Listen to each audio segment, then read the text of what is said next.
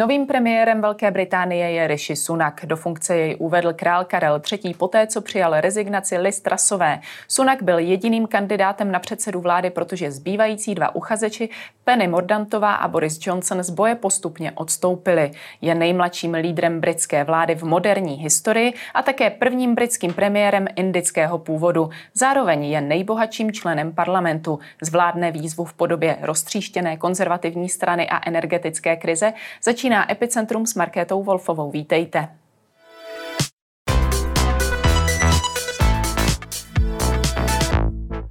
Ve spojení jsme s politologem a členem britské konzervativní strany Matějem Trávníčkem. Dobrý den. Hezký den.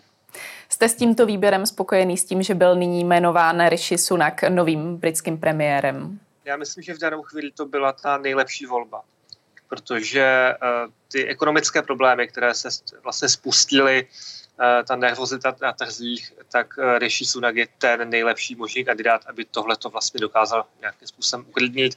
Je to bývalý minister financí eh, a má velmi dobré renomé v tom, řekněme, ekonomickém světě.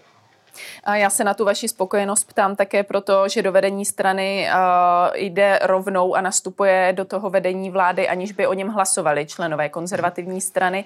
Uh, vám tedy to hlasování nechybí? Nebyl byste klidnější, kdyby to hlasování opravdu proběhlo? Já myslím, že by to bylo pro Rishiho lepší, protože by vlastně ten mandát byl, byl silnější. Nicméně ty pravidla jsou poměrně byly, byly jasné, to znamená, každý z těch uchazečů musel získat alespoň podporu alespoň 100 poslanců, respektive 102, pokud započteme i, toho, i ty dva, co vlastně by ho navrhovali.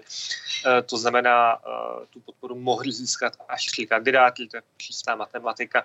A je to tak podle mě správně, protože pokud, jak by mohl být lídrem někdo, kdo nemá podporu svých vlastních poslanců, to znamená, tohle to dává smysl. Skutečnost, že tu podporu tak v téhle výši dokázal získat, dokázal získat jenom on, taky svědčí o tom, že ta míra schody a tom jeho jméně je, je, je výrazná a vlastně tím pádem odpadal důvod dělat to, to hlasování mezi všemi členy strany. Nicméně ten mandát by byl silnější, vypadalo by to lépe. Na druhou stranu vlastně bychom tím ztratili další týden a vlastně proč. Ptám se i proto, že různá britská média se k tomu vyjadřují hodně kriticky. Hovoří o premiérovi, který vlastně nebyl pořádně zvolen.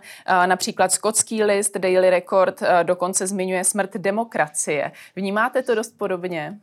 Já si nemyslím, že to je, že to je smrt demokracie. V britském ústavním systému je premiérem ten, kdo má za sebou většinu v dolní sněmovně to je v tuto chvíli Rishi Sunak a je to nespochybnitelné, že ta většina za ním, za ním je.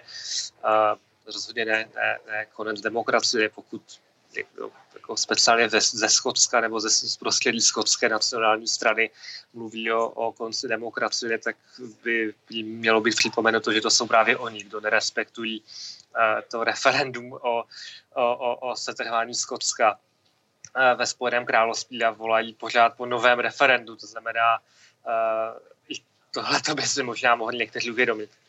Vy jste hovořil o tom, eh, že za jiných okolností byste ztratili eh, další týden eh, tím výběrem premiéra. Dá se teda hovořit o nějaké, když to nazvu hodně nevlídně, znouzecnosti, nebo co vlastně stojí za tak rychlou volbou? Ono, ta, ta rychlá volba teď je výsledkem i té dlouhé volby předtím, to znamená letos v létě ta, ta letošní volba vlastně umožnila všem, aby se, aby se to pořádně prodiskutovalo, aby se seznámili s těmi kandidáty, aby se seznámili s těmi jejich návrhy.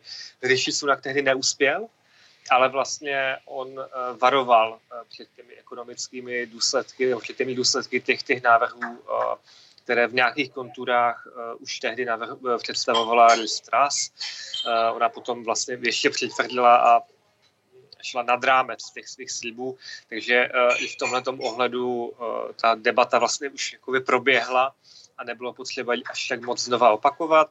Uh, za další za, za, dal, za další ten opravdu nechávat to na další týden a nechávat to dál vlastně trochu, tak trochu vyhnívat, tak by to ničemu nepomohlo. Vlastně nic by se zásadně za ten týden nezměnilo, jenom by se ten týden vlastně ztratil. Jak jste zmínil, tak v létě Rishi Sunak svou volbu nezvládl, respektive nebyl zvolen za premiéra a za lídra konzervativní strany. Co se tedy za tyto dva měsíce změnilo? Změnilo se to, že země strana si prošla tou zkušeností s Listras, to její premiérství prostě nebylo úspěšné, ten, to, co ona, ona se prostě pokusila o nějaký určitý restart, ekonomický, ale trhy na to zareagovaly velmi negativně a, a vlastně jiná možnost nebo lepší možnost než, než uh, její odchod a teď tedy příchod uh, Rishi Sunaka. Prostě neexistuje v danou chvíli. Nedá se to trošku nazvat, že jde tedy konzervativní strana z jednoho extrému do druhého? A tak je to zase pořád změna v rámci jedné strany. Ten, ten extrém leží někde jinde, ten extrém leží někde na levém křídle lejbristické strany u lidí jako, jako Jeremy Corbyn a jemu podobný, vedle kterých vlastně čeští komunistů jsou v podstatě pravěčáci. Co by si tedy podle vás měl Sunak vzít z toho původního letního neúspěchu? Co by třeba měl dělat jinak nebo aspoň komunikovat jinak? Já myslím, že on se z toho hodně poučil, protože vlastně v létě nebo v tomu, co předcházelo té letní kampani, tak eh, ta komunikace byla taková jako hodně bombastická, bylo to takové eh, na britský vkus hodně americké, eh, ale teď už vlastně, když ji ohlašoval oficiálně tu kandidaturu, tak to bylo mnohem střídnější, mnohem, řekněme, britštější. Takže já myslím, že tam už k nějakému progresu, k nějakému vývoji došlo. Deník Guardian komentuje aktuální stav uvnitř konzervativní strany jako psychodrama. Jak přesně si tohle psychodrama máme představit, respektive v jakém stavu se konzervativní strana nyní nachází? A tak ono, Deník Guardian bude jako, uh, uh, konzervativní straně kriticky vždycky. To prostě Deník Guardian je levicový deník, tady ty deníky jsou jasně Uh, politicky profilované, je to deník, který má blízko k lejbristické straně, to znamená tady, kdyby uh, premiérem se stal, se stal Ježíš Kristus a, a ta politika byla úplně nejlepší, tak uh, Guardian prostě bude psát, že, to, že ta vláda to dělá špatně a konzervativní strana je prostě to nejhorší na světě. To znamená, byl bych vůči tomu, tomu jako, prostě oni, byl, byl bych vůči tomu předpojatý tak, jako oni jsou předpojatí vůči, vůči té straně. Nicméně je pravda, že ta situace není lehká, a je to obrovská, je to obrovská výzva pro Rishiho Sunaka i pro konzervativní stranu, aby se dokázala uh, odlepit od toho, od toho dna voličské podpory, které, uh, na které teďka narazila ty průzkumy říkali, že ten rozdíl nebo ta ztráta na, na Labouristy byla dokonce 36%, to znamená nejhorší průzkumy za, za několik dekád, možná za dobu, kdy se vůbec uh, průzkumy dělají. Z čeho všeho tedy ta rozpolcenost konzervativní strany plyne, uh, kromě Brexitu? Já bych neřekl, že to je úplně, úplně rozpolcenost. Je to, je to dané tím, že ta strana je prostě velká, stejně tak jako je, ta, je velká i lejbristická strana. To znamená, tady v těch stranách, eh, když bych to měl nějak přirovnat pro posluchače eh, nebo diváky v Česku, tak vemte si, představte si to tak, že by eh, celá vládní naše koalice současná za ODS, Lidovci, TOP 09, Piráti a stát, že by to všechno bylo jenom v jedné straně. To znamená, tam je mnoho proudů, mnoho různých názorů a vždycky to v té straně nějakým způsobem kvasí. A na druhé straně, eh, kdyby v jedné straně byl, byl, bylo hnutí ANO, SPD, třeba k tomu ještě, já nevím, Trikolora, komunisti a, a ČSSD, to znamená, vždycky v těch stranách je nějaké vnitřní pnutí a vždycky v těch stranách dochází k nějaké demokratické diskuzi a k nějakému tříbení názorů a, a definování toho, toho směru.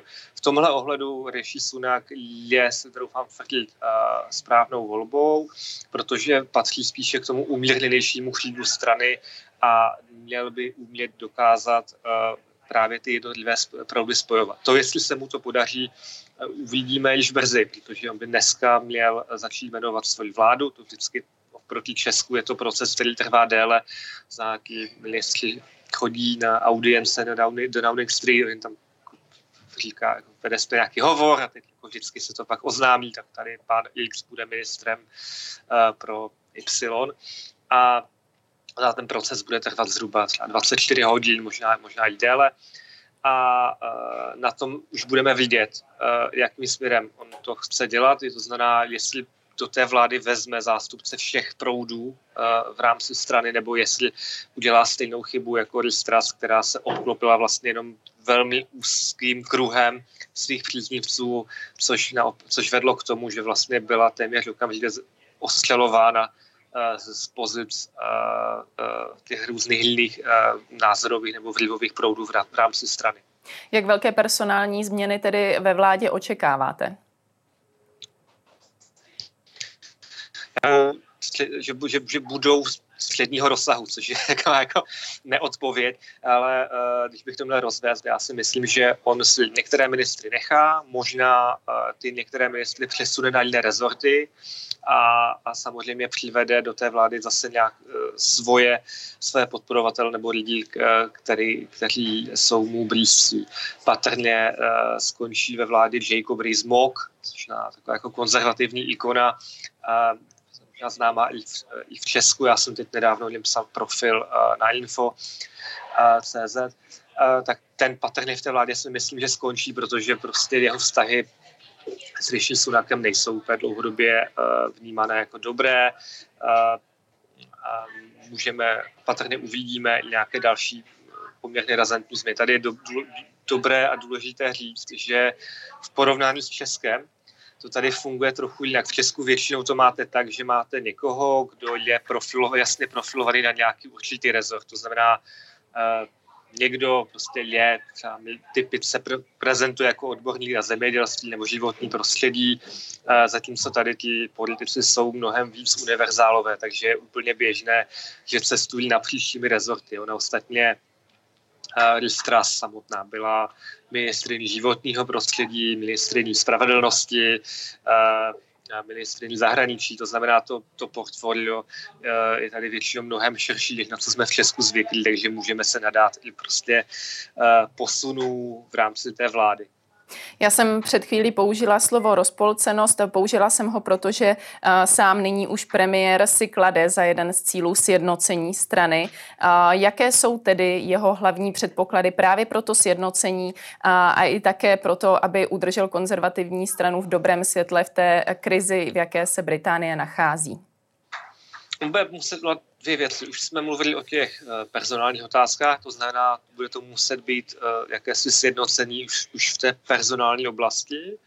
A, a za druhé to bude muset, a to bude mnohem složitější, mnohem to ta druhá věc, a to bude nějak, jakési sjednocení okolo nějakého middle ground, nějaké, nějaké, nějakého stranického středu uh, ohledně, ohledně politiky, protože uh, jsou tam uh, rozpory v určitých oblastech, abych zmínil asi dvě pro, pro ilustraci. Uh, to je jednak migrace, kdy Ristra se pokusila o, řekněme, liberálnější migrační politiku z důvodu toho, že chtěla podpořit ekonomický růst, což ale narazilo právě na odpor, to, řekněme, silně protimigračního křídla strany. To vyústilo před pár dny vlastně v, eh, v odchod eh, tehdejší ministrině vnitra Sueli Braverman.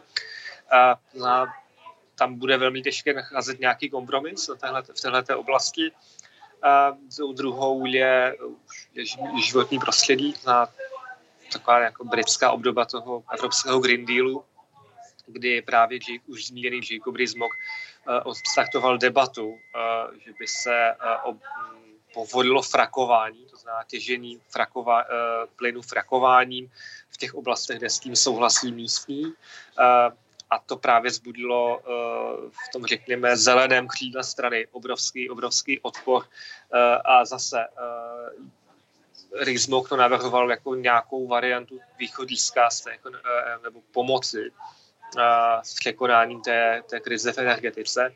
Takže zase je to takové minové pole, Eh, pro, pro tu vládu, jak, jak s tím naložit a jak s tím, a, jak to dál posunout, jestli úplně to pohřbít, tu, ten nápad, nebo jestli se pokusit uh, o nějakou jeho resuscitaci a v nějaké podobě, která by byla kompromisnější.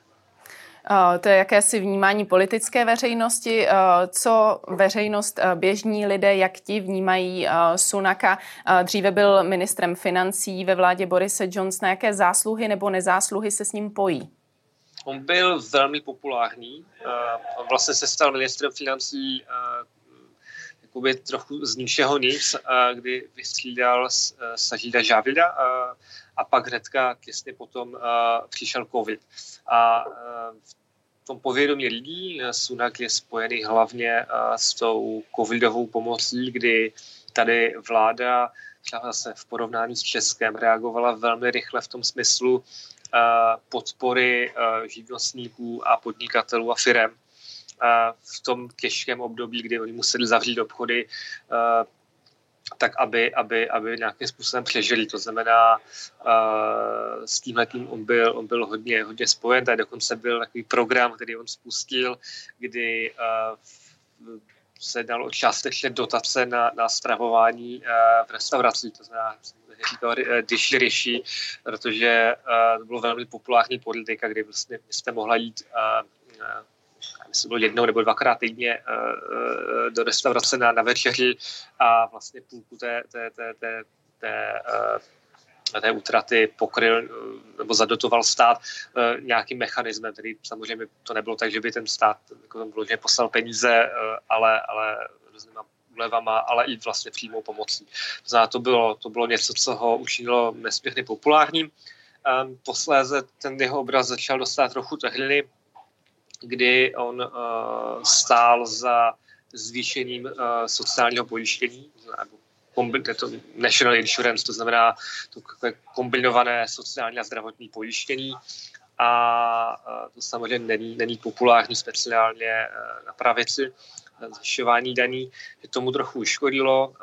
Potom taky letos, kraje letošního roku, vyšlo najevo že jeho manželka, která je nesmírně bohatá, takže uh, vlastně se vyhýbala placení daní uh, tady v Británii, což zase taky úplně nepomohlo. Nicméně uh,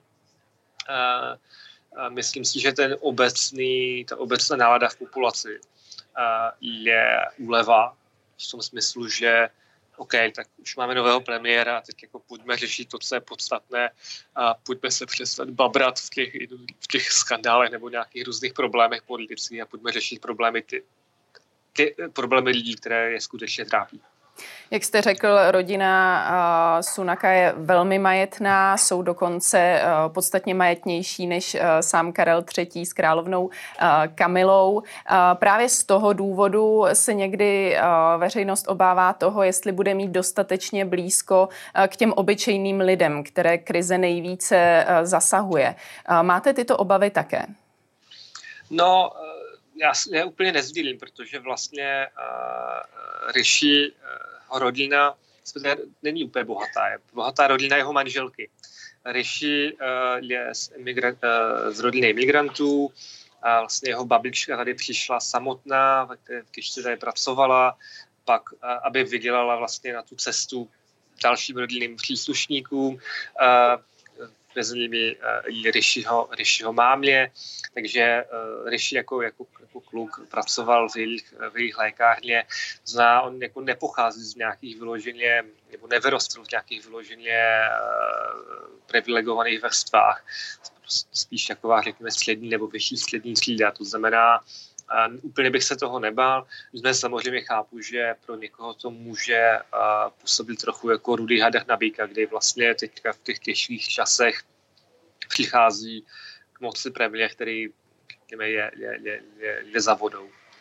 Zeptám se, jak vnímáte vůbec to, že se takto bohatý člověk chce stát premiérem země? Jaké pohnutky ho k tomu podle vás vedou?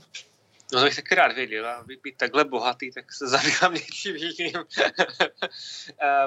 tak bych, ale myslím si, že to prostě může být z jeho strany, nebo že to asi je z jeho strany upřímná snaha uh, o službu tomu, tomu té vlasti a tomu národu, protože vlastně to takhle on to vždycky prezentuje. Uh, prostě já to chci dělat, protože uh, cítím splatit ten dluh, který uh, cítím v té, vůči té společnosti, že nás tady přijali a že my jsme mohli být takhle, že se můžeme, že se můžeme mít takhle dobře, takže takhle on to vždycky prezentuje. Vy jste zmiňoval kauzu jeho manželky tím, kdy nebyl přiznáván její majetek. Dále tady byla kauza se zelenou imigrační kartou do Spojených států, kterou měl aktivní i měsíce poté, co se stal britským ministrem financí. Také se nedá zapomenout na nedodržování vládních protiepidemických opatření. Jak moc si tedy myslíte, že za celou tu dobu si toto občané Británie se Sunakem spojují? Já myslím, že ty, to nedodržování uh, proti uh, pandemických opatření, že to, že to nebyl úplně, že by, že, by, že by on byl s tím nějakým způsobem spojován. To je prostě věc, která jde spíš jde za Borisem Johnsonem a za tím způsobem, jakým on, on um, úřadoval na Downing Street. To znamená, tam si myslím, že tam vůbec žádný problém není. Uh, ty ostatní věci uh, jsou takové já bych řekl spíš jako zoufalá snaha na, na Rešiho něco, něco najít a nějak, nějak ho kritizovat. Uh, ono uh, a myslím si, že lidi to chápou. Jo. Prostě kdo by chtěl platit zbytečně vysoké daně, jako nikdo. To, že uh, měl zelenou kartu, uh, jako měl, tak jako to je nějaká, nějaký, že osobní, nějaký osobní život, kdy možná právě z důvodu podnikání jeho ženy, tak bych se plá, mohli plánovat, uh, že se nějak třeba výhledově, kdyby třeba ta jeho parlamentní kariéra uh, nevyšla, takže by se třeba přesunuli do Ameriky, ale nemyslím si, že by to, že by to byly nějaké zásadní překážky v tom, aby on byl úspěšným premiérem. Jak si tedy Sunakovou vládu eh, představujete, jaké očekáváte jeho první kroky hned po tom, co tedy jmenuje vládu? Uh, tak první kroky budu, očekávám takové, že to jmenování vlády, jak už jsem zmínil, zabere nějaký, nějaký, nějaký čas. Zítra uh, ho čekají první uh, PM první uh, parlamentní interpelace, eh, to znamená, tam bude nějaká příležitost, aby jsme se podívali na to, co se on myslí, jak se dokáže a jak se dokáže utkat eh, s eh, lídrem opozice Sirem Kirem Starmerem od Libristů i s dalšími na parlamentní půdě. Za další uvidíme a očekávám nějaký jasnější ekonomický plán, protože vlastně to, co jsme viděli v posledních dnech, bylo představení toho, toho mildy rozpočtu a pak jako postupné drolení toho mildy rozpočtu a předělávání mildy rozpočtu, že to bude to si myslím, že v tomhle tom bude důležité, aby ta nová vláda jasně dala, řekla, co teda mají lidi čekat a na co se mají připravit, aby i firmy věděly, uh, co mají čekat v daňové oblasti a, a, v oblasti podpory uh, z hlediska eh, energetické krize. Jak by se mohl proměnit postoj Velké Británie k Evropské unii nebo k rusko-ukrajinskému válečnému konfliktu? Očekáváte nějaké výrazné názorové změny? Já myslím, že ta podpora Ukrajiny bude, bude pokračovat. Tady to je vnímáno jako, jako zcela jednoznačné a, a nespochybnitelné. Ve vztahu k EU možná ta vláda bude o něco mírnější, než, než, než byla vláda Listras, kdy Listras byla hodně velkou věstřábkou. To samozřejmě zbývá dořešit od, otázku Severního Jirska, kdy je potřeba se nějakým způsobem dohodnout. Za další je to samozřejmě otázka nelegální migrace přes přes uh, kanál La Manche, kdy uh, Francie ty nezvládá kontrolu svých vlastních hranic, a, takže bude potřeba i na tohle se, to, tomuhle se bude muset vláda věnovat. Otázka samozřejmě v obou dvou případech je, nakolik uh, je to, je to vyřešitelný problém. Poslední dny premiérky Trasové doprovázela sázka na to, kdo vydrží déle, jestli ona nebo hlávka salátu. Salát zvítězil. Jakou trvanlivost tedy předpokládáte v případě Sunaka? Za 6 let pět premiérů dotáhne to Sunak až do řádných parlamentních voleb. Tak já myslím, že Rishi Sunak bude mít trvanlivost minimálně dobré skotské whisky. Tolik Matěj Trávníček, díky za váš komentář. No, díky moc, mějte se hezky. A to je pro dnešek z Epicentra všechno. Nezapomeňte nás sledovat opět zítra od 15. hodiny. Na viděnou.